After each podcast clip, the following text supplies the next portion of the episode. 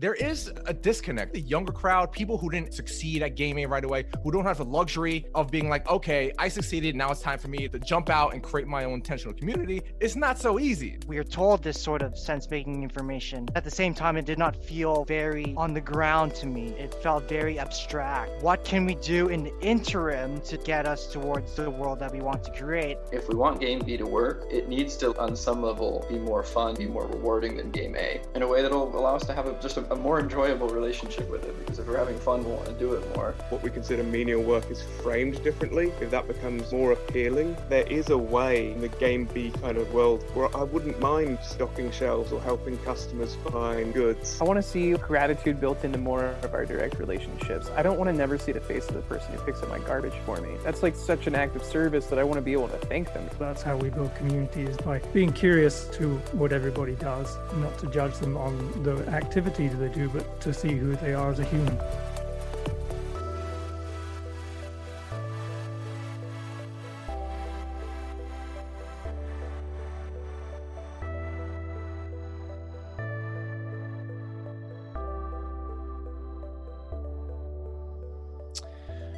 Right, we are recording. Uh, hello, everyone, and this is something a little new. This is the first uh, group session uh, discussion with many amazing people around the sense making community, particularly the STOA.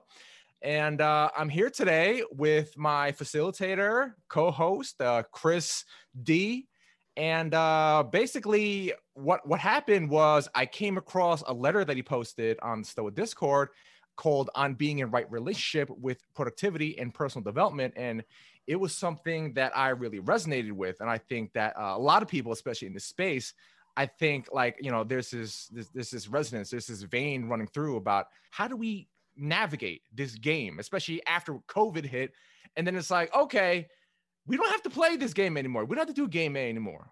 So how do we so what do we do next? How do we transition? Do we go straight into game b? How do we get in right relation you know between being productive and with you know pursuing personal development collect development uh, communitas so uh, chris if you like to uh, inform us like what inspired your article and what were your main uh, takeaways that you wanted people uh, to take away from your article? Yeah, uh, thanks for Albert for bringing me in. Um, I was really interested in how much people were so interested in personal development, but also at the same time trying to form community. And I sort of thought there was a sort of connection there where, um, because we're doing so much inner work, that it also affords the intimacy to be able to then collaborate and to community build and to form a collective story, um, res- in spite of our differences. So it, it definitely it definitely brought a, another perspective in which we are told this sort of sense making information but at the same time it did not feel very on the ground to me it, it felt very abstract and so i was trying to respond in a way where what can we do in the interim uh, to sort of then get us towards the world that we want to create and it's not that the new world is going to come tomorrow. There's still the process of living every day and trying to get into into coherence. So that's that's where I'm trying to like discover where the inner work fits in, how does trauma fit in, and what is the future for personal development. Yeah, and like uh, another, this is something that I've uh, encountered going in all my different, uh, uh, you know, uh, I guess little sojourns into all these different communities around the sense making community, is that I I did get a lot of comments and th- that there is a disconnect, there is a pushback uh, from uh, you know certain people, especially like the younger crowd. Uh, I like I know like the Game B Facebook, it's there's a lot of millennials there, but there is it's a certain type of millennials typically the older millennials and like uh, typically the younger crowd people who didn't you know succeed at gaming right away who don't have the luxury of being like okay i succeeded now it's time for me to, to, to jump out and create my own intentional community it's not so easy especially for you know us still on the ground and i was actually at a future thinkers uh session uh was it yesterday or the day before and then um, Euvie and Mike, they gave out a printout of like how they see Game B playing out, and they said like, oh, oh, uh, uh, realistically, over the long term, in 70 years from now, we think maybe like five percent of the world will be Game B, and I'm like, wait a minute. They, you're predicting in 70 years, we're five percent, about five percent of the human population can be game B. He's like, I mean, what is going to happen is like we said in the interim, like how can we transition? Like we can't just jump from A to B. So this is what like I guess kind of wanted to explore in this discussion. Um, so Chris, I mean, uh, go ahead. I mean, like, like start like uh, uh, where do you think we're going? How should we get in, in relationship? And just let's open it up from there. I, I really think of collective presencing in that we do get the chance to listen to what is actually changing, where that flow of change is happening. I sort of see it in, in like in my circle, it's like spirituality and tech and and and fitness as well. So it, it definitely seems like there's there ha- there is there could be some convergence um and towards how we rethink certain industries. Hmm. Um, mm. but there's definitely there's definitely a lot of people like that is not even in this space that think like a game B like, but still have to play by game A's rules. Mm, yeah. So definitely, it was definitely trying to make a sort of like a routine or a sort of lifestyle that would sort of embrace collaboration, community building, um, mm. forming that collective story, even though we don't necessarily have the resources yet to do something like that. But I see the communities of play, whether they be lighthearted or whether it be serious. We talk about John Vervaeke's notion of serious play. What can these emerging communities of wisdom activate within us to do? Mm. All right. Yeah. Um, so we can open up here and everyone can just popcorn in if you want. David, uh, Rob, Adam, Wayne, uh, if you would like to give your personal take or your personal story uh, navigating the game, you could go ahead and jump in at any time. Check in. Yeah. So, kind of what's alive for me right now in this space, I did a little bit of writing prior to coming here because I wanted to just clarify my own thinking, is that it's going to be really important to get out into the space and articulation of what we think the game B relationship or not the game A relationship to productivity is and the game A framing of personal development is because we need to know where we are right now, what we've kind of inherited from our culture, what we're used to thinking about, what is personal development and what is productivity, what do they mean to us. We need to know where we are now, what we've received from our culture in order to go somewhere else. And then we can start mm-hmm. to do something like envision how do we want to redesign the habitual ways in which we think about personal development and productivity. And then the other thing that's really resonating with me that you guys are saying so far is um, I'm 23. I haven't had a chance yet to, to win at game A. So mm, I'm kind of like, yeah. you know, feeling a little screwed by the direction the world's heading in. Yeah. And at the same time, I've been, I've been kind of throwing myself full heartedly into traditional game A entrepreneurship. But now I've fallen into this sense making space as well. So I'm starting to kind of try to weave into a new way of thinking about what it means to have a sort of game A win, but also be moving that towards like a game B style of doing entrepreneurship or winning. Mm. So that's where I am. Yeah, that's it's interesting you, you put it that way, David. I, I really like the uh, the questions you raised about our definitions of of productivity, our definitions of self development, what we think those things mean, because in a game A framework, those are, those are not easy to um, really make sense of. I, I think about. Well, I'm, I'm 33. I uh, came into the the working world right when the financial crisis had just struck mm. and so it's like you know great like welcome to employment we're in a recession um, and looks like Dave, you got a similar path ahead of you right now. Um, so I, I, feel you on that. Um, this idea of like what productivity means in a game A atmosphere is like what you can get paid to do or what someone will call you useful once you've done it. Um, and that kind of just squeezes all of your best capacities into a really narrow field. Um, it tends to negate some of your best qualities if you listen to that voice too much, you know? And so I think it would really reduce both your productivity in real terms, like what will you produce? Um, and I think on the self development side, it's also going to harm uh, like what you might value about yourself if you're buying into that rubric. So, you know, even even self development gets uh, gets a treatment from game A that's like um, it needs to feed your productivity or it's not real development. Um, I mean, I I personally don't buy into either of these cases. I don't think that real productivity is what you get paid to do. I don't think self development is what makes you more productive. So I'm I'm curious to hear other people's framings of of maybe a a more clear seeing way of defining productivity. I don't think that I don't think that people who are earnestly playing game B will have to use that game or the people playing any game around them in order to define what self development would look like. They might still do that with productivity because it still is kind of like, well, what are you producing for the community? What are you producing for the relationships you're embedded in? But I think that that will be a lot easier to advance. Well, this is what feels productive to us as a culture. And so whether or not it it has monetary value in our current definition, um, it still is, you know, of of value. And then hopefully what what arises from game B is something that can kind of reward you, remunerate those those efforts. Hmm.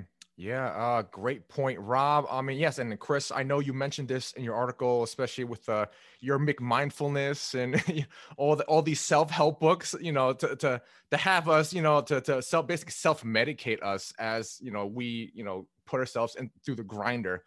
And uh, actually, I mean, uh, what has been spoken so far uh, from like David and Rob is like, uh, actually, this is going to be covered. I'm releasing an episode on Sunday um, from by uh, John G. Root Jr who is like a, monetary reform and um, an advocate for the sociocratic form of governance.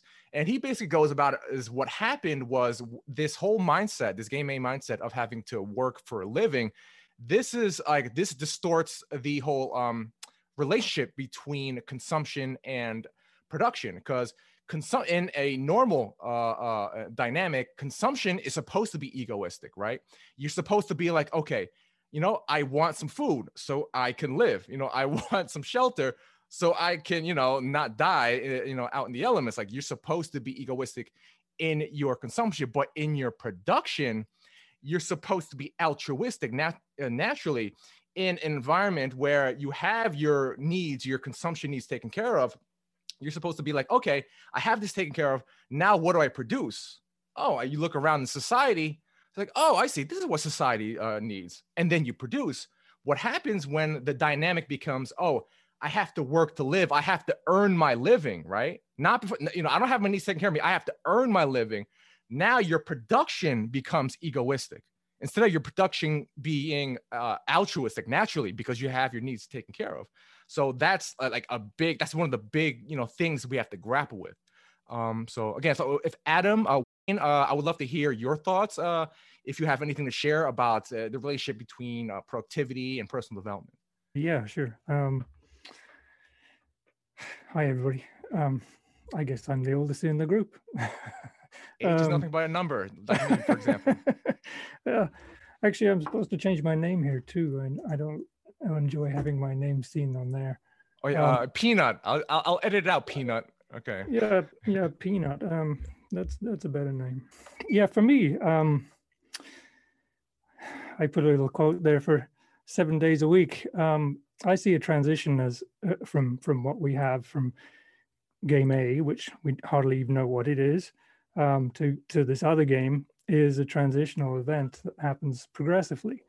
Um, I sort of see like the collapse of Rome and all these other disasters we have some notion of, is that was the ones left over from the collapse of Rome game B. I mean, you know, they wouldn't call themselves game B, but that's exactly what it is. So um, I don't think we actually know it until we're in it. And then when we look back, we can say, yes, we're in a different era. Um, but, you know, I, it, for me, I don't think there's, as you've described already, is that there's any real transition point to say, yes, I'm there. It's just really um, as uh, Buckminster Fuller would say um, the next plan would be seamless. We wouldn't, we would enjoy it more than the present one. Um, so that enjoyment would um, supersede the struggles that we have. And as you rightly said, um, Albert, with having your needs met, um, that's the first priority uh, to put us in a, in, in, a better mental state to be altruistic. I, I, I just don't see it any other way. uh, so, Adam, so if you have any thoughts, I would love to hear them. So, what is your personal relationship with uh, personal development and productivity? And like how do you think that we can go about defining it? And like what are the difficulties in defining it right now? Yeah so i'd start out with just just responding to peanut really quickly. I think i've heard jordan hall use a metaphor before that related to the parting of the red sea and how as we make this kind of transition into whatever this next phase of the game is right over our shoulder, we will still see a lot of game A and probably rely on a lot of those mechanics to help us with that transition. Um, not that we shouldn't be heading away from the just kind of part, part of the course. It's going to be very tough to jump into whatever game B is and however we end up defining that and uh, broadly take care of on the Maslow's hierarchy of needs, taking care of food and shelter. That's going to be hugely difficult to instantly switch to something else, especially for any large mass of people. So it is going to be this transition. Uh, my other my other thought was just kind of re- reading through the article that was posted was I, I know I personally suffer with this a lot is that when I'm thinking about this personal development, I do a I, I love the community that's been developed around the Stoa and kind of future thinkers and Game B. And there's a lot of brilliant minds and insights and ideas. I tend to get trapped sometimes because I'm absorbing all this wonderful information. But when it comes to my own productivity, I never kind of integrate that information into my life and actualize it in a sense. So I'm just bombarding myself with a bunch of kind of self-development ideas and theory and kind of this faux pseudo-intellectual uh, pursuit that I have, which is kind of some kind of intellectual masturbation going on for me personally, and I end up of avoiding actually being productive in my own life and moving forward. I can answer that a little bit. Um, it's a, I can mirror everything you said there. Um, for me, it was really um, after again re- reminding myself that other great people have challenged these notions from being imprisoned or being removed from society or ostracized in a way to actually find a way just to walk out the door and start something new with um, without any fear.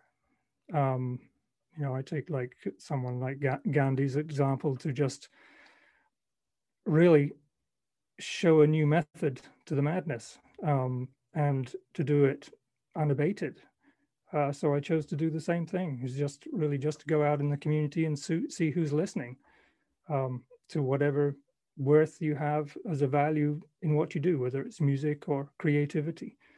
Um, but the main thing is not to fear it. I mean, you know, I tell I send my children out with a chalk box and they just go out and draw on the street. Um, it's the best thing to do uh, the creativity brings other attractive attracted people. I, I think that's like a good jumping point because where i where i see the sort of direction that people want to go um, we also have to think in terms of like rivalrous dynamics. So for example like the smartphone. The smartphone was a revolution that was so more efficient and more powerful than anything that was before it. So that that's why people adopted it. You also had the side effects of what like smartphone use and everything, but we were talking about like a very powerful tool here. And, and so what I'm seeing within the sense making community is that there is these powerful tools of personal development and community building um, to give people something that they've been longing for for a very long time. So, so my question is, what is the sense making community doing well, and how can we make it more attractive to more people so that we can sort of have a more um, competitive edge to the dynamic uh, that we want in this world.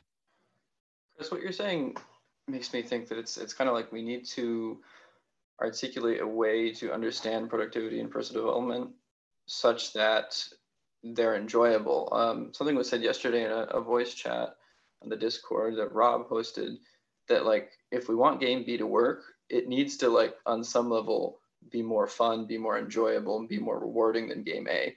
So, Chris, what you're saying is like, what is what does the sense making space have to offer us regarding personal development and productivity, such that they could be more enjoyable, more attractive to, you know, people currently playing game A who maybe are finding that the mainstream approach to habits where it's just like grind it out, grind it out, grind it out. You're gonna you know develop yourself by forming all these habits that you should develop, and you're gonna grind them out day after day, and it's gonna suck. But then you're gonna have your good habits, and then you're gonna you know have like higher game A status or higher productivity or something. What if we had a way in which we could be productive and we could develop ourselves that was more enjoyable, that was more about playfulness, was more about inner alignment, and all these other ideas that are floating around this space? I think that's that's what we need to talk about to start understanding how we can we can frame personal development and productivity in the context of the sense making space in a way that'll allow us to have a, just a, a, more enjoyable relationship with it. Because if we're having fun we'll want to do it more. And it'll also just be like a more aligned part of our lives if we we follow what feels right to us into those domains.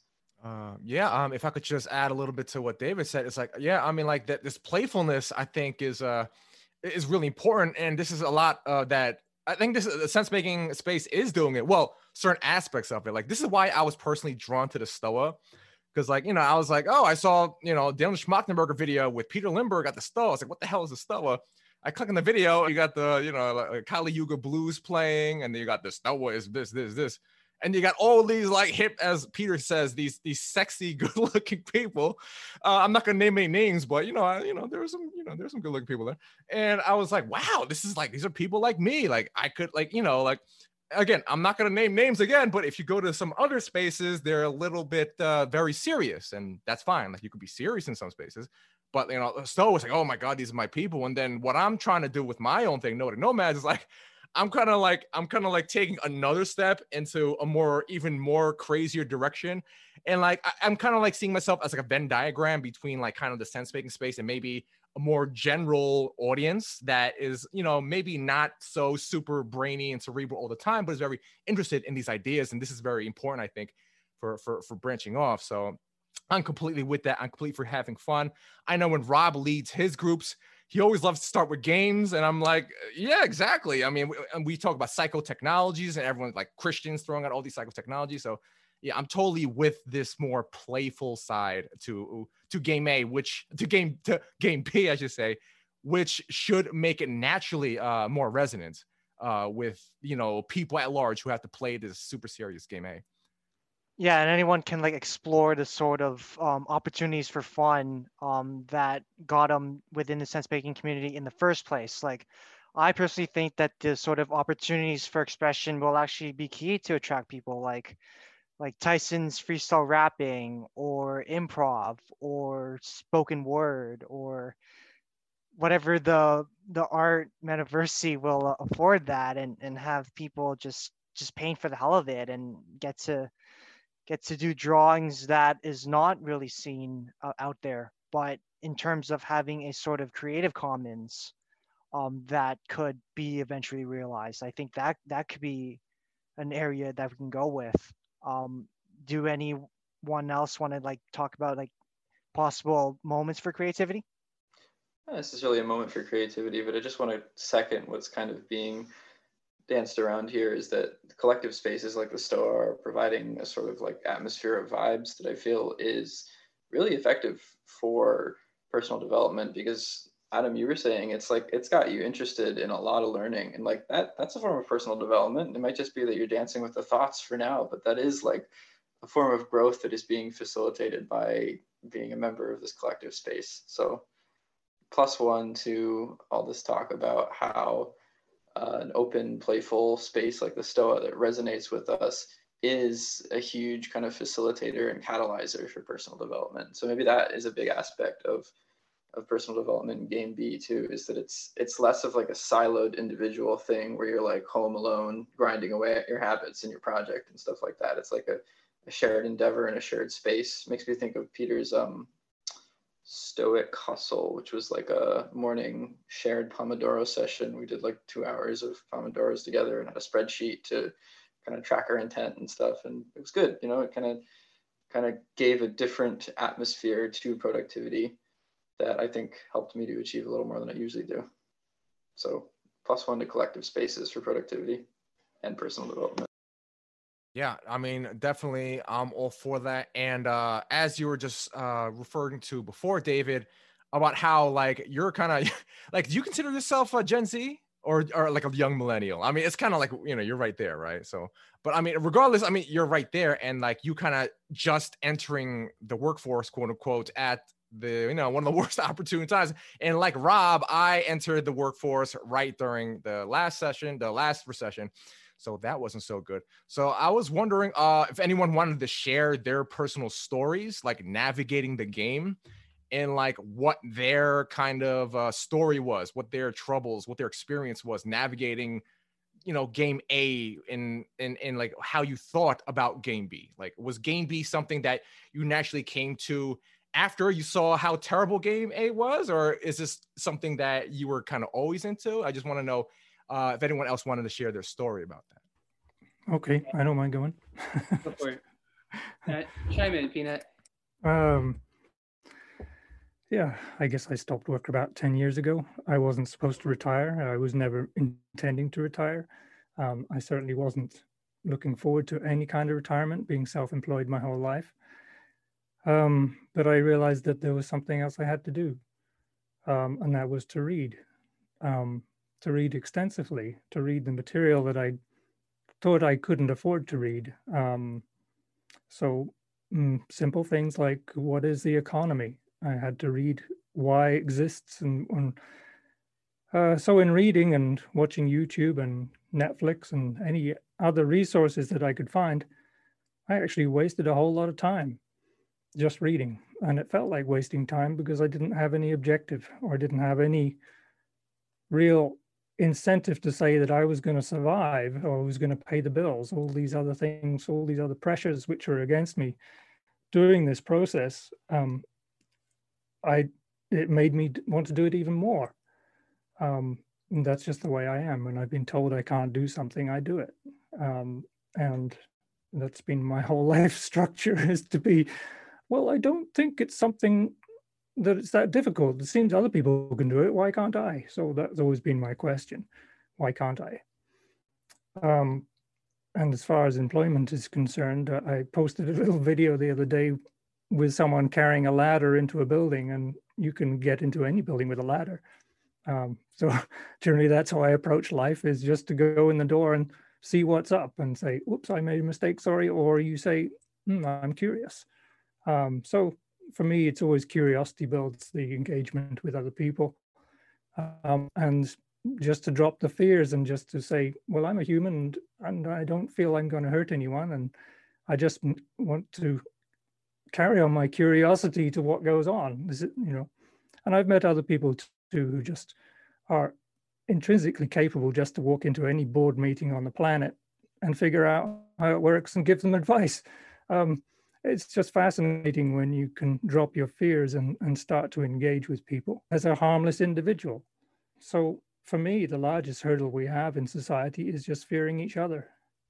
That uh, that felt inspiring to hear. Thank you um, for sharing that in that particular way. Um, when I entered the workforce, uh, like Albert at the at the height of the great financial crisis, I I came in through the side door. I was dumb enough to major in English in college, which is just like you want to succeed at game A, don't major in English. Um, but of course I didn't. I never really I, I never felt this fear that I wouldn't succeed and I never felt any assurance that I would. It just felt irrelevant to try to game for that. It felt like I'm going to follow what I'm actually passionate to learn about. What am I curious about? I love literature. I love poetry. I'm going to major in taking in as much of that stuff as I can.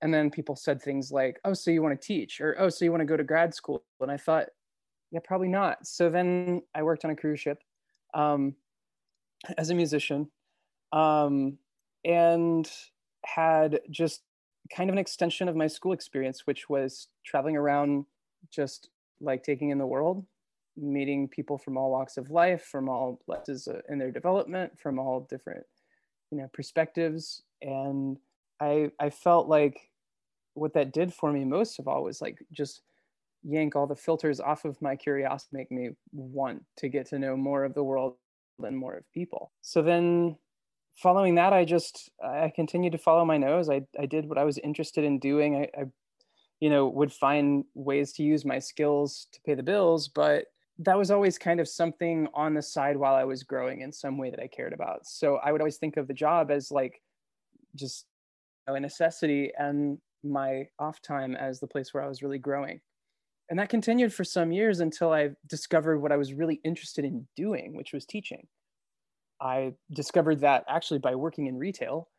And my retail job had me teaching people lessons like once a day, twice a day, I'd teach private lessons. And when I taught private lessons, I was like, oh my gosh, this is awesome. This is where, you know, I feel my skills come alive. So then I, I just continued to follow that. And when I got really tired of that workplace, I just quit my job and started working freelance as a tutor. And like tutoring people and things was really fun for me because I watch people grow. And one of my favorite things is just seeing people's like empowerment, seeing the lights come on when they notice how good they are at something or when, when they you know sort of level up in a skill and now they're ready to conquer a new level of their lives. I'm like that's what turns me on. That's what makes me really happy to be part of that life. And so i, I followed that uh, and just in general following curiosity never never did me wrong. I i wasn't tunning it. I i didn't have tons of cash.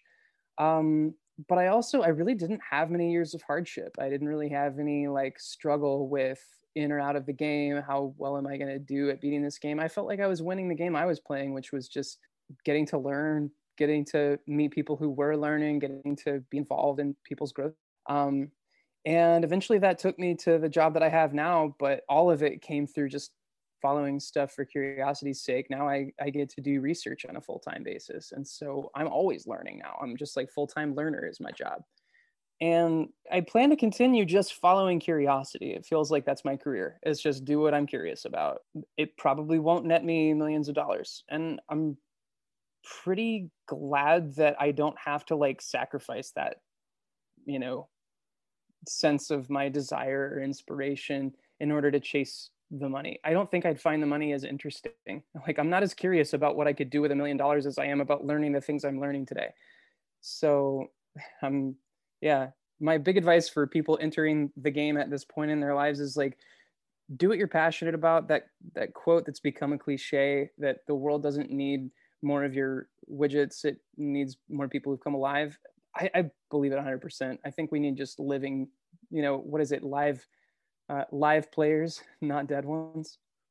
Um so yeah i've always listened to that sort of advice of do what you're passionate about but what I didn't realize was that my passion did not have to be something that was 18 hours a day. Like because because when I did the film major, I I thought like I was gonna be like a, filmmaker like quite often and and that I would sort of have to be the starving artist in order to make the films that I want. Um, but it also had to come to a decision where I wanted to do a job that I would find okay with and and and as gives me that stability. So that's why I've been switching to IT, and and that does not seem to me to be a, a defeating kind of thing. It does not. Um, it, it, it I become more pragmatic while still following what is alive for me. But I, I realized that I had to be in right relationship with with both of those things. So that was the sort of shift I had to make in order to get to the personal development that I needed for my life. It was because I had to run into that misconception of just do what you love and everything will follow, but it's it's not as easy as we think it is. And and so I think of it more as yeah, this being in right relationship. Chris, it sounds like maybe the, the right relationship for you you is a little more of a both and of like do what you love, but also do what is practical to some extent, such that you have that like like you said, that stability of a job that you know you can rely on, but also elements of what feels good to you. Is that accurate? Yeah, yeah, very much. Yeah. because definitely you can do a job that you're maybe not super passionate about, but it does really good for a lot of people. Like I think of IT and being able to contribute to digital infrastructure, which we're gonna need to like really revamp that and for a for a future world. So I would say that's part of my alignment. And it's not it's not necessarily the the thing that I want to do the most, but it it, it it does it does feel satisfying in some regard. Yeah. Yeah, I mean, I resonate with all that, and uh, thank you for all those amazing shares, and uh, and especially Rob. Like now, everything makes sense. English major, musician, and I'm like, oh, that's why you're like, uh, you know, singing those high notes during uh, what was it, uh, rap unbattle. So now it's starting to make sense there. Uh, so my personal thing was, uh, my uh, degree in uh, in university was it was called technological entrepreneurship and management. It was like the nation's first like entrepreneurship program inside an engineering school. And the reason I picked that is because I knew I did not want to go down one path. It was it wasn't just like, oh, I'm gonna do this. I'm not gonna be like a doctor or physical therapist or like a you know electrical engineer. It's like no, like a technological technological entrepreneurship and management is like whatever I whatever passion I find in my life, I'm gonna be able to use tech and entrepreneurship to turn that, you know, into something, you know, that, that kind of aligns whatever that, you know, I'm digging at the moment with something that could possibly, you know, quote unquote, earn me a living. Now, the earn me a living thing is it's still troublesome. Like I, because as I said before, like because the consumption being egoistic, and now you're also turning the production into egoistic. But let's be real, the world does need plumbers still. Okay, people still need to be, you know, electricians. You know, someone has to, you know, well, I was about to say someone needs to chop down the trees. Like, no, actually, we don't need people to chop down the trees right now. But you understand what I'm saying? Like, there is, you know, we're not at the point yet, though. I think that, you know, maybe we could talk about this. We're not at the point we're at fully automated luxury communism yet. Uh, but you know, like still, like the whole point of this, like you know, to get in right relationship with productivity and, and self improvement, and also like doing what you feel, doing what you that you really that what makes you feel alive. So yeah, so it's like aligning it but there are certain there are different ways that we could align it integrate it come at it and i actually already see it already um, from everyone here. Uh, so adam you haven't shared your story uh, would you like to go ahead and share yours? Oh, how you feel about uh, the relationship between the two? I'll briefly jump in with my own story. It's it's somewhat similar to rob's except it's much more cynical and pessimistic but i think that's just maybe a, a personality trait i have. But I I learned about dissent from kind of the system and game A at large uh, around the age of 17 and when I went to university afterwards I, I really struggled to participate in that that kind of formal education setting. I didn't it wasn't giving me what I wanted. And so I left and tried to go back a few times but have more or less been pursuing my passion since then which is music. And you know throughout my 20s there's a large large chunks of time beyond just spiritual and existential dread where, where i was relying on my relationship partner to meet my basic needs as far as the food on the table and roof over my head. And that that dependence on somebody who was fully participating in game a whilst i was kind of rejecting it didn't didn't make me feel good. It didn't didn't sit with me well. So there is some kind of need for pragmatism there, and and to make sure you are self-sufficient, and by you kind of participating in at least uh, your spiritual game B life, that you you aren't uh, taking too much or taking advantage of others who do have to go and do plumbing every day or, or the electrician work. So there has to be some happy middle ground there, is what I'd say. There's a question I kind of feel arising here, which is along the lines of like, if there is such work as plumbing and and uh, a lot of other menial labor in society, like, is that something that anybody actually feels particularly drawn to do, or is it something that you know just needs to be done? And if that is so, then is it possible for every single individual to live in a way that feels aligned with what they actually feel drawn to do? Or does there need to be some structure to society wherein maybe that kind of labor is collectively sourced. Everybody takes a turn doing that kind of thing. You know, you like learn enough to be dangerous, and then you can fix the pipes for someone's house or whatever. I don't know. I don't know if we should collectively source plumbing, but it does seem to me like there is this kind of layer, this like bottom layer of labor that probably no one really wants to do. But if we want to live in such a way that we're all aligned with what feels right to us and what we really feel drawn to do, how do we balance, like Adam was saying, that kind of necessary pragmatic layer to things?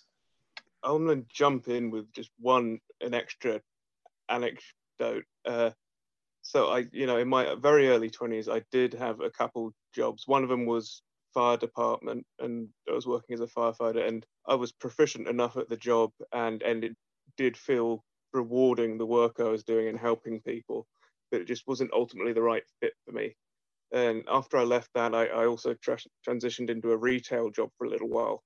And the job itself wasn't spiritually or intellectually rewarding, but at the same time, I I noticed my complaints weren't the same as what most my co-workers were complaining about. Most co-workers complain about the customers and dealing with annoying customers all day. My complaint was more about the management and the system and the way it was set up itself. So I feel like there there is a way in, in the game B kind of world, whatever that marketplace looks like eventually, where I wouldn't mind stocking shelves or helping customers find goods or whatever that relationship is, because I got along really well with the customers. I had regulars who would sometimes buy me lunch or Christmas or birthday cards. The system itself seems to be a struggle for a lot of people, and I wonder if it's just the same kind of what we consider menial work is framed differently. If that becomes more appealing to people, if it's if it's functions differently, or if it's reframed in a in a in a better setting. Yeah, I'm gonna plus one Adam there, and and I think it has to do a lot with administration and bureaucracy, like really how they sort of like chunk down everything and how they sort of become, um, like silos management. Um, that does not work for people. It does not trickle the sort of gains that you would see a company go all the way down. So, I, I think we sort of see like a movement towards like worker-owned cooperatives um, that do give the workers some more dignity.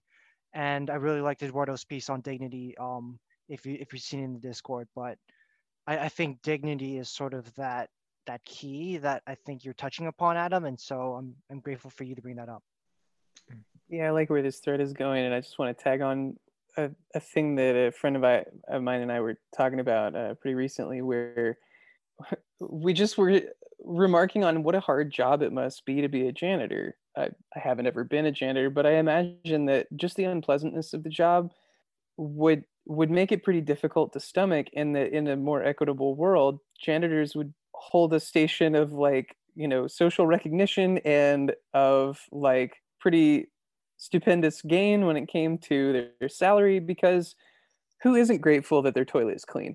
Who isn't grateful that the floor is walkable? You know like the fact that we don't necessarily recognize the people that that hold these jobs um, says more about like the way that the, that our relationships function than about the value of those jobs.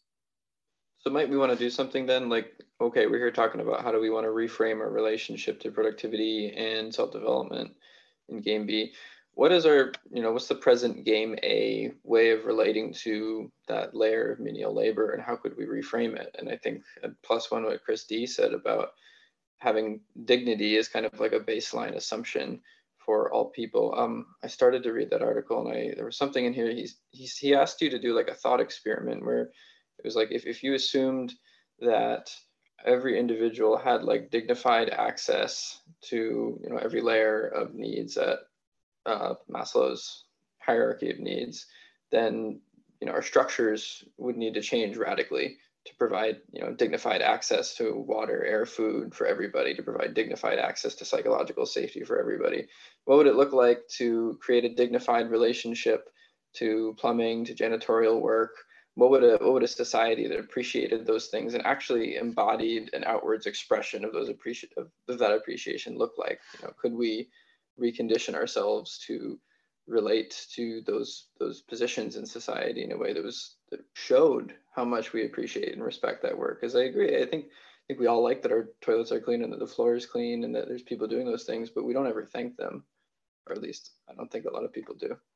Yeah, and uh, especially with COVID happening, uh, what's the new? Well, maybe not the neologism, but what became really popular? Essential worker. Those are the essential workers, right? This is why it's like, oh, these people need to be here doing this. Wait a minute, I don't have to be doing that. I don't. Not only do I not have to be doing this, a lot of people are starting to wake up. Wait a minute, my job should not exist.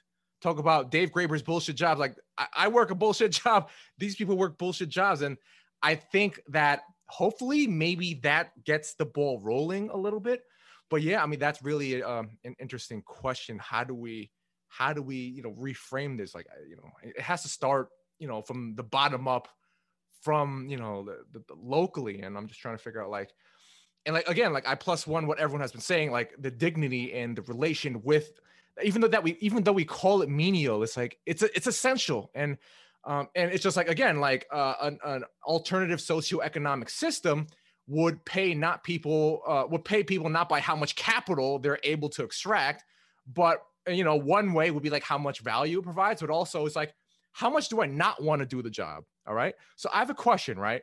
If everyone here was going to be paid the same wage, sixty thousand dollars a year, right, and you had to be either a janitor or like a computer programmer, right? I mean, which one would you choose?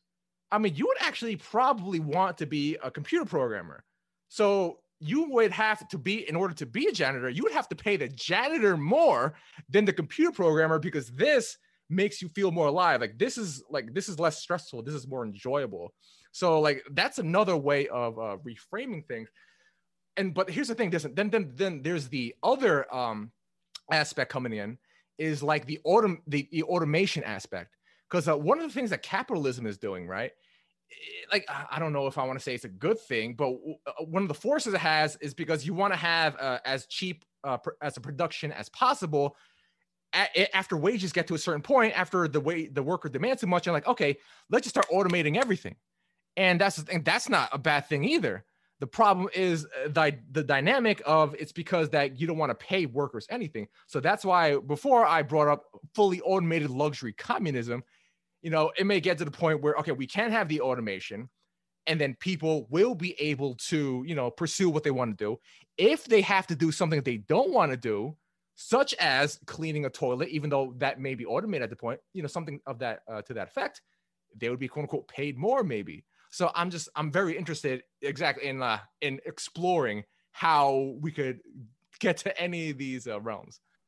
So now that you bring up the argument of automation, it then brings up the argument that the skills gap has to be um, shrunk. It, it, the skills gap has there, people have to be more skilled at things, because if you're because if you're going to compare the software programmer to the janitor, um, the software programmer has to go for a lot more education to do their job rather than um, the education it needs to like move a mob. So there is definitely that aspect of skill and expertise. And so the market rewards you for your skill and expertise.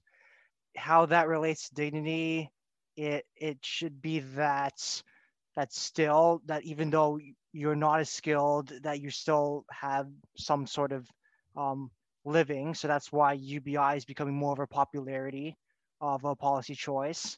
I'm going to stop there for a moment. But yeah, there, there's a sort of there's sort of that, that dynamic of play of like skill and being paid to the proportion of what you're skilled at. Yeah, and I just want to jump in. Yeah, and then um, uh, this is one of the things that they talk about a lot in Game B is having those tight feedback loops, right? One way to quote unquote get paid, you know, how much you get paid is how much value you're bringing in. And a, a thing is like, because it's also like, okay, it takes a lot of skill to be a computer programmer it also takes a lot of skill to be like a Wall Street quant, but but it's also like, do we want that? So that there's another thing. So like there's dignity, um, there's skill, there's demand, there's value, and and who how do we derive value? Who gets to say what's valuable, and how do we you know embed that into the system? And that that's that's another aspect we can bring into it. Yeah. So getting a new metric for a certain kind of value for people doing things that just make you feel good. That might be the sort of value that we are looking into, and sort of sort of the communities that are formed are get, offering this sort of value, but it doesn't really seem to be like a sort of gamification or commoditization of skill rather but rather something more of a congregation for its own sake Yeah, I mean, definitely. I mean, anyone else have any thoughts about like, like maybe another aspect we could bring to this? Like, like you know, because what do we have so far? We have skill, we have value, uh, we have dignity. Uh, anyone else have any thoughts? Uh, Adam, David, Rob, or Peanut? Well, I, I can't say that I know how to fit my head around the question. I could say we do want to have a system where we reward people for like the long-term development of skills and for specialization of education that's awesome. I love to see that investment get rewarded. And on the other hand i want to see like gratitude built into more of our direct relationships. I don't want to never see the face of the person who picks up my garbage for me. That's like such an act of service that i want to be able to thank them directly. Why don't we hold those relationships with people? Well because like we've got a, a, mechanistic system that treats people more like replaceable parts and so like there's a different person that picks up my trash every morning. And similarly it, it feels like the relationships that used to be cultivated between even just like the educators and the students it has been eroded. Um, it's not just the people who do menial tasks but it's, like i think all tasks become more menial when they're extracted from relationship. Um, you know i've i've been a teacher to students before who barely knew me. And those were really unsatisfying teacherly relationships. I, I didn't feel like act that i made on them could have ever been very strong. Now, i could be wrong. Maybe somebody took some real inspiration from that class experience but i know that for me as uh, like as an educator the most meaningful times that i've contributed my gift have been times where i actually got to see long-term change. And it happened only through having a long-term relationship with that student and their family and knowing what the story was for everyone involved. So i imagine a lot of menial tasks that people think of as just i don't know schlocky uh, like bottom of the pile kind of jobs would have a whole lot more inherent dignity if they were really in relationship. And a lot of the things that we think of as bullshit jobs probably wouldn't really exist if they had to exist in relationship I, I think that they would show to not be all that valid or valuable um, if they were brought into that light. Yeah, I, I'm, I'm kind of questioning myself on that last one. I could be wrong.